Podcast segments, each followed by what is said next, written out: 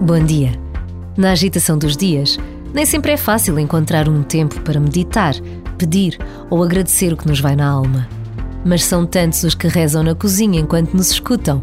São tantos os que se encontram com Deus num breve passeio à beira-rio. São tantos os que reconhecem a sua condição de crentes, a levar comida a quem tem fome, a brincar com os filhos apesar do cansaço, a telefonar a um idoso sozinho. Por vezes, basta a pausa de um minuto para reconhecer que é na agitação dos dias que Deus pede a nossa presença.